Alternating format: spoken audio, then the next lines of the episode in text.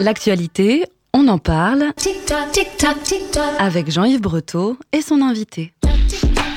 Et cette semaine, j'ai le grand plaisir de recevoir dans On s'en parle sur Radio Alpa 107.3 FM Le Mans et radioalpa.com Armel Epino, psychothérapeute de profession et conférencière. Bonjour Armel. On va se tutoyer parce que bien évidemment on, se connaît. Les auditrices et les auditeurs qui écoutent régulièrement Radio Alpa vont reconnaître ta voix puisque depuis trois ans tu leur donnes rendez-vous sur nos ondes pour ta chronique J'ai cinq minutes et on va faire simple. Et maintenant, autre activité concernant ta profession de psychothérapeute, puisque tu relances depuis novembre dernier des cycles de conférences qui sont ouvertes à tout public. J'avais une première question euh, à te poser. Qu'est-ce qui fait qu'on saute le pas de l'écoute psychothérapeutique au micro-radio, puis au micro-conférence alors c'est une demande un peu singulière parce que euh, bien sûr que euh, il s'agit de la transmission, il s'agit du partage. Euh, il faut du temps pour se valider, se transmettre pour moi, en tout cas, il m'a fallu du temps, il m'a fallu passer euh, toutes ces expériences à accompagner les gens, des, je pense, des centaines et des centaines d'accompagnements. Et puis, euh, et puis l'expérience valide, le droit, le droit de partager, le droit de, euh, peut-être de militer. Je pense que je milite aussi pour pour que les gens puissent se réapproprier leur vie. Et, et là, je m'engage. Je me suis pas beaucoup engagée dans ma vie, mmh. et je pense que là, c'est une façon à moi de m'engager. Il était temps? Ah oui, il était temps. Ah oui, il était temps. Oui. donc, on peut, on peut évidemment euh, parler d'un désir à la fois de transmettre la connaissance euh, au public tout en partageant leurs expériences et des réflexions sur un thème de conférence? Oui. Oui, oui, oui.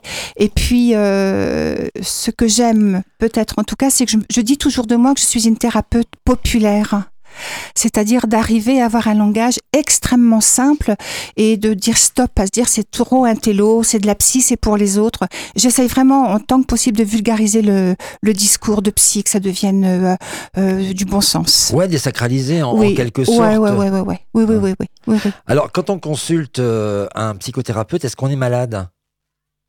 Bien sûr que non, on n'est pas malade. Je pose la question parce qu'il y a plein de gens qui pensent. Donc c'est pour ça que je vous pose la question. On n'est pas fou, on n'est pas malade.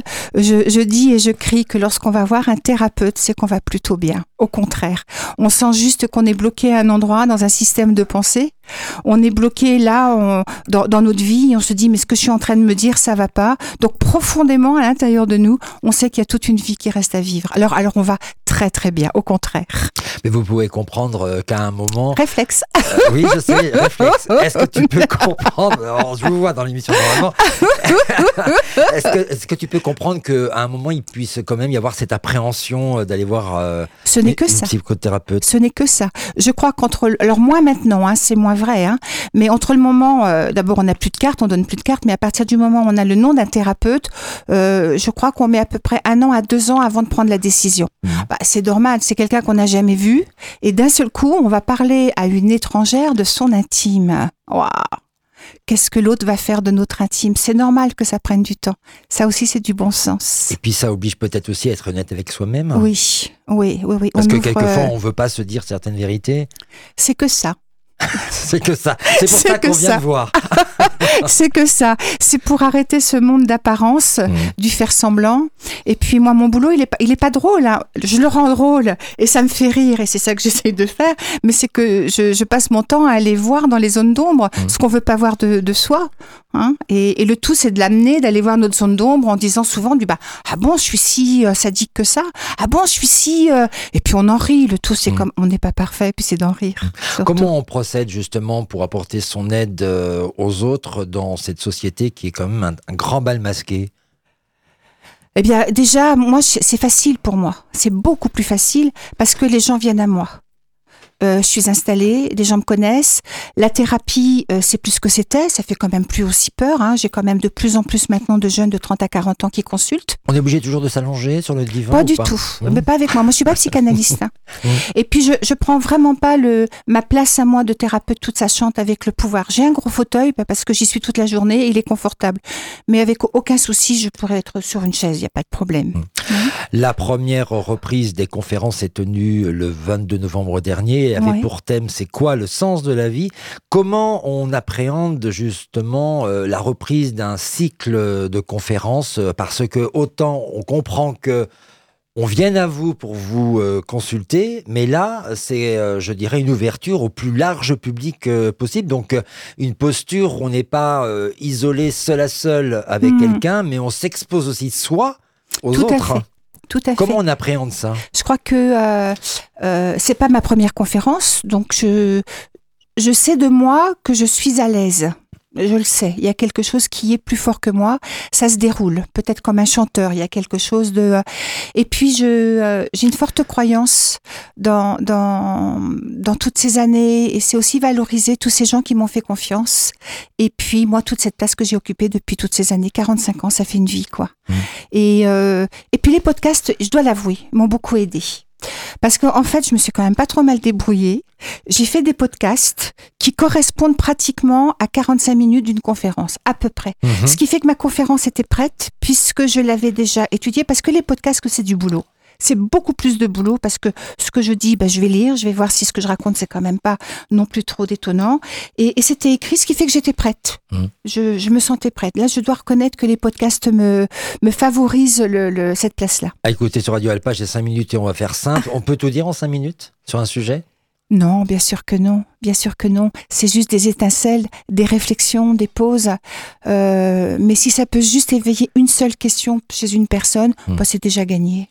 Quand on est euh, psychothérapeute, euh, est-ce que de par euh, cette profession, on a déjà appris à régler beaucoup de choses avec soi-même? Je dirais que je, je dirais oui, oui, parce que si je vois moi la jeune femme qui qui qui ne pouvait pas parler, qui ne pouvait pas prendre la parole, qui avait des tachycardies à s'en péter les valves, qui avait une euh, qui n'avait qui faisait semblant d'avoir de l'aisance et qui masquait ça et en fait dedans je tremblais, j'avais peur et quand je vois maintenant et je peux le dire que je suis vraiment très très heureuse, il n'y a, pas ce, ce ce stress avant. Donc oui, moi la thérapie m'a aidée. Alors j'ose espérer en tout cas que ça a répondu en tout cas à la place, l'autorisation de prendre la place et de dire. Armel, il y, a, il y a un mot qui revient souvent et il reviendra aussi à, à la prochaine euh, conférence dont on va parler euh, dans quelques instants, c'est le mot désir. Oui. Est-ce que c'est le mot central qui euh, orchestre, je dirais, notre vie de tous les jours, avec les autres et avec oui, soi? Oui, oui, oui. Le, le, le désir, on va pas le faire à la Freud, mais c'est la pulsion de vie, c'est l'élan, c'est ce qui nous met en mouvement, c'est ce qui nous met de nous permet de nous incorporer, nous incarner et d'aller vers. Hein? Donc sans désir, on est dans l'immobilisme et dans l'immobilisme, on n'est pas dans la vie. Alors oui. La première euh, reprise de, conférence, c'était euh, concernant euh, le thème sur le sens euh, de la vie. Est-ce que c'est une question qu'on se pose naturellement à un moment ou l'autre de la vie? Oui, oui, on se la pose à un moment donné. J'ai presque envie de dire qu'on se la pose tout le temps, au, au moins non, une fois. non, non, je, peux- je- Pas, pas tout le temps. Je me la... Non, non, on se la pose, on se la pose dans le chaos. Mais pourquoi je vis ça? Mais pourquoi je vis ça? Qu'est-ce que je vis? On se pose souvent la question quand, quand on pousse la porte du thérapeute, justement après, en se disant, mais je comprends pas pourquoi ça m'arrive. Qu'est-ce que j'ai fait pour mériter ça? Quel sens ça a? Mais quel bon sens, diraient les Canadiens. Mais quel bon sens ça a? Oui, on se pose ça à ce moment-là, oui. Et on se la pose jamais quand on est heureux, amoureux. euh, Bah, c'est pas la peine, on non. est bien. On est bien? On est bien. Mais on peut s'interroger sur le sens de, de la vie en étant amoureux. Le, le, Dans le Bah, la question là, c'est parce qu'on est sur Terre pour ça. C'est le, c'est euh, être heureux, c'est déjà répondre au sens de la vie. Parce que je crois que profondément, quand même, on est sur Terre pour aimer, être aimé, se font de la pêche, quand même. Donc ça veut dire qu'on s'interroge toujours sur le sens de la vie quand on est face à une difficulté, à des questionnements. Alors toujours, je pourrais pas affirmer, puisque tu sais bien que j'ai toujours du mal avec les points d'exclamation Oui. et avec les toujours qui enferment. Mais euh, on se la pose souvent Mhm. quand on est dans le chaos, quand il nous arrive un gros souci, quoi, un chômage, enfin, enfin, les problèmes des grosses vagues. Mhm. On se pose la question. Est-ce que euh, pour la psychothérapeute, la vie a toujours un sens? Ben, moi, je dirais oui. Moi, je dirais oui, même si, et je l'ai dit dans la conférence, même s'il n'y a pas de sens. Ne pas avoir de sens, c'est-à-dire se lever le matin et se me dire ce soir, aujourd'hui, j'ai pas envie d'avoir de sens, j'ai envie d'être dans l'errance, j'ai peut-être juste envie de ne rien faire, c'est déjà un sens. Mais on n'est pas obligé d'y faire quelque chose. Mhm. Alors oui, c'est aussi un sens. Le problème, c'est que si on a un job et que le matin on se dit ça, on est quand même un petit peu obligé de se lever pour aller pointer. Et si on se lève pas pour aller pointer, on sera dans le chaos et là on se, on se posera le sens. Donc finalement, c'est ce qui rend complexe euh, les choix, les on désirs. est complexe. À, à aucun moment je pourrais moi me mettre des réponses, Mhm. affirmer et dire oui. C'est des hypothèses, c'est des suggestions et peut-être même ce qu'on est en train de dire là. Eh bien dans 20 ans on dira peut-être le contraire, mais pour l'instant on en est là. Armel, euh, lors de la conférence, tu as dit euh, qu'il y avait toujours de la guerre à l'intérieur de nous. Comment est-ce qu'on peut l'apaiser, euh, cette guerre Elle vient Ah. de soi, elle vient des autres, elle, Elle est belle de notre... cette question. Elle est belle. On vit dans, un dans une période évidemment où, où, où il, y a, il y a de la guerre pas très loin de chez nous, Mhm. que nous nous sommes pas dans un pays en guerre là, et pourtant il y a de la guerre à l'intérieur de nous. Hein, la partie qui, le mental, qui n'arrête pas de discuter, ce langage intérieur qui arrête pas de nous nous mettre des doutes. Il faut, il faut pas. Enfin, le langage intérieur qui est aussi le langage de la peur. Et puis il y a aussi une partie de nous le- qui nous rassure, qui nous met dans la confiance. Et cette guerre là, elle est interne, oui. Mhm. Oui, oui. Et le tout, c'est déjà de la repérer. Parce que souvent, on n'a pas conscience de cette guerre. On a l'impression que c'est comme ça et que c'est pas autrement. Sauf qu'on est clivé. On le voit bien. Euh, là, en ce moment, on, je, je- on me pose une question sur un déménagement. Ben, Aujourd'hui, j'ai envie de déménager. Puis peut-être demain, j'ai pas envie. Un, jour, un jour sur deux. Voilà. Mhm. Donc ça, c'est à se mettre en, en- en réflexion. Mais cette guerre, on l'apaise euh, comment? À l'écoute de soi? Alors, euh, l'alcool euh, gère bien la guerre interne. C'est comme ça qu'on a évidemment La- la- l'alcoolisme la- la- qui monte. D'accord. Euh, la drogue, l'héroïne, la cocaïne, on est Mm. en train quand même de faire péter les, les- les chiffres. Ça calme bien dans, dans le plaisir immédiat, dans le moment immédiat. Euh, tout- tout- tout- toutes les dépendances. Mm. Donc je vous suggère une bonne dépendance et, et ça calme, mais il faut pas s'y méprendre. Ça ne calme que sur l'instant, puisqu'après on est dans l'accoutumance, il faut remonter. Alors hormis ça, évidemment que euh, on a aussi les antidépresseurs. hein. on a multiplié le chiffre par trois en ce moment. Euh, voilà, donc ça, c'est les outils sur lesquels on va se jeter, juste pour pas aller à l'intérieur de soi et se poser la vraie question que tu es en train de me poser, mais comment je peux être responsable de moi et comment je peux faire pour trouver la paix et la sérénité. Et ça, on, on- il faut du temps. Il faut du temps et puis de la richesse. C'est la, la question qu'on se pose qui est la plus, la plus honorable et c'est une belle richesse. À mon avis, quand on se pose cette question-là, on est riche. On est riche de nous-mêmes. Parce qu'on va l'affronter aussi pour y apporter des réponses et donc aller mieux. Oui, parce qu'on va affronter ce dont on veut pas voir chez nous, eh bien notre souffrance qu'il faut planquer puisqu'on fait semblant d'avoir le sourire, on fait semblant d'aller bien, on fait semblant, on fait semblant. Et puis la souffrance, elle s'y paume pas, un jour ou l'autre, elle explose. Même si on va la masquer avec des drogues, de toute façon, elle explose puisqu'elle prend au détriment et elle prend le corps. Donc on y est confronté un jour ou l'autre. Et puis si c'est pas pour nous, Mm. c'est pas de la culpabilité que je veux dire, mais c'est de la transgénérationnelle, c'est pour la génération dessous. Là, on parle de soi, mais on peut aussi parler de l'entourage, parce que dans nos entourages, euh, voilà, il faut aussi peut-être euh, à un moment se méfier d'un sourire qui peut cacher une détresse. Et quelquefois, on se dit, mais comment s'est-il suicidé alors qu'il était super heureux? Exactement, exactement, exactement. Euh, Il y, a, il y a toute une partie de la population et, et on s'y trompe pas. On voit bien quand je vois arriver des gens qui qui qui, euh, qui sont tout tordus, qui ont mal partout. Oui, je vais bien, la vie c'est génial, c'est super. Et, et euh, c'est un peu comme euh, ce qui se passe sur les réseaux. Hein. On met des photos du bonheur, euh, tout va bien, et nous, qu'est-ce qu'ils sont heureux. Puis dans la réalité, on sait bien que c'est c'est c'est toute la l'incohérence. Mhm. Armel, toujours lors de la conférence, Ouais. tu as dit que nous sommes dans une société d'hyper-excitation et que ça rend les choses plus difficiles. Alors pourquoi et en quoi? Alors j'adore ce thème parce que je pense que c'est ce qui fait pour l'instant la majorité des consultations et encore ce matin. C'est-à-dire que je n'arrête pas d'entendre, euh, c'est pas de ma faute, j'ai pas le temps. Je n'ai pas le temps. Je ne prends pas le temps. Et, euh, et, et c'est vraiment le monde va trop vite. Le tempo du monde va trop vite. Euh, tout va vite. On a besoin de manger, c'est un coup de clic. On veut quelque chose. On est dans le, le plaisir immédiat. Et ce plaisir euh, immédiat fait que si on n'a pas quelque chose, on tape des pieds. Et, et ce rythme-là fait que le cerveau n'arrive plus à suivre. Il est euh, nourri de récompenses, puisque si on a faim, hop, on a le clic. Si on veut de l'alcool, on a tout de suite. Si on veut du monde, et on est rempli de récompenses et de, dopamine. C'est une hormone du plaisir. Hein. On régit sur des hormones, celle-ci en fait partie. Et du coup, le cerveau est toujours en récompense, toujours en plaisir, toujours, toujours, toujours, toujours. Et quand il n'en a pas, ça fait l'effet drogue. Il y a, y a un manque. Et quand on est dans le manque, comme on ne peut pas supporter ce manque de vie, ce manque-là, qui, alors ça sera Lucie sûrement d'une autre conférence, et de voir qu'est-ce que c'est que ce manque, plutôt Mm. que de mettre des mots sur le manque, on va courir pour avoir encore et encore. Et c'est ce qu'on appelle après les burn-out. Est-ce que cette hyperexcitation, euh, de fait, euh, elle est plus forte que nous parce qu'on nous l'impose et qu'il faut bien courir après? Parce que sinon, c'est comme un train qu'on loupe. hein.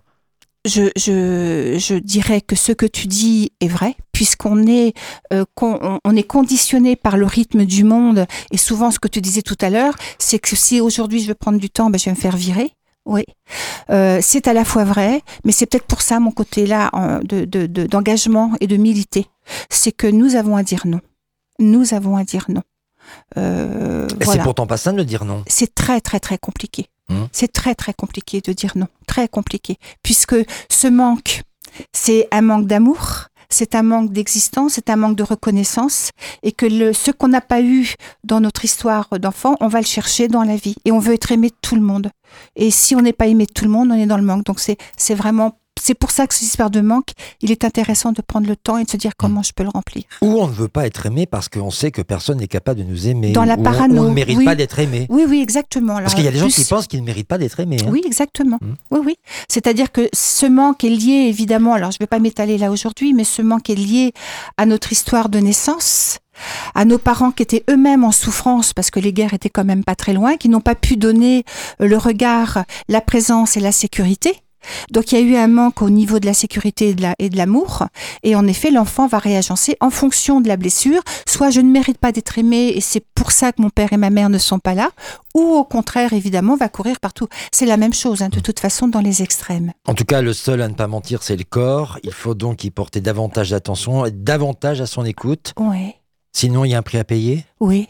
La somatisation, ça s'appelle, c'est une vieille histoire maintenant. Mm. Euh, le corps, c'est l'endroit des émotions. Et, euh, et nous ne savons pas écouter nos émotions. Nous ne savons si peu les, écouter qu'elles nous prennent au dépourvu. Et c'est comme ça qu'on a des, des coups de gueule, des réactions émotionnelles. Moi, j'ai remarqué que c'est souvent les tables, les portes qui portent, qui, qui prennent les coups et les tables de, les tables de salle à manger. On a la violence qui commence à augmenter aussi dans les couples. Donc c'est important aussi d'y réfléchir, bien sûr. Cette prise de conscience euh, euh, le fait de consulter une psychothérapeute, Ouais. est-ce que c'est quelque chose qui concerne essentiellement un public qu'on va dire bobo que euh, un- quelqu'un qui est agriculteur à la campagne Pas du tout. Mais alors pas Parce du qu'on tout. pourrait, le- on pourrait le penser, voilà, Pas prendre du soin tout. de soi, ça prend du temps. C'est aussi une éducation, c'est aussi une éducation et une Tout à culture. fait. Pas du tout. Mais alors pas du tout. Alors moi je peux parler que euh, que de qui je suis et des gens que je reçois. Et peut-être évidemment j'ai eu la chance d'avoir euh, ouvert des cabinets un petit peu euh, dans l'océan Indien et d'avoir et en tout cas dans ma clientèle actuellement j'ai des agré- enfin de- j'ai de, vraiment de tous les milieux. Vraiment. Mhm. c'est vraiment le grand écart. Pas du tout. Je crois que la souffrance ne mérite pas ça. c'est récent ou Oh, bah, évidemment, moi j'ai commencé à, à accompagner en thérapie, euh, parce que j'étais infirmière avant, il y a 30 ans à peu près. Hein. Ah, on avait encore la porte d'entrée, la porte de sortie, les gens se croisaient pas, euh, Mhm. on disait pas. Moi-même, quand j'ai fait Ah, une thérapie, ça, je ne disais pas. Mhm. J'avais été voir un thérapeute, il faut quand même savoir, à Tours. Je roulais 3 heures pour une 30 minutes de consultation et j'avais honte de le dire. Donc ça, c'était il y a 40 ans.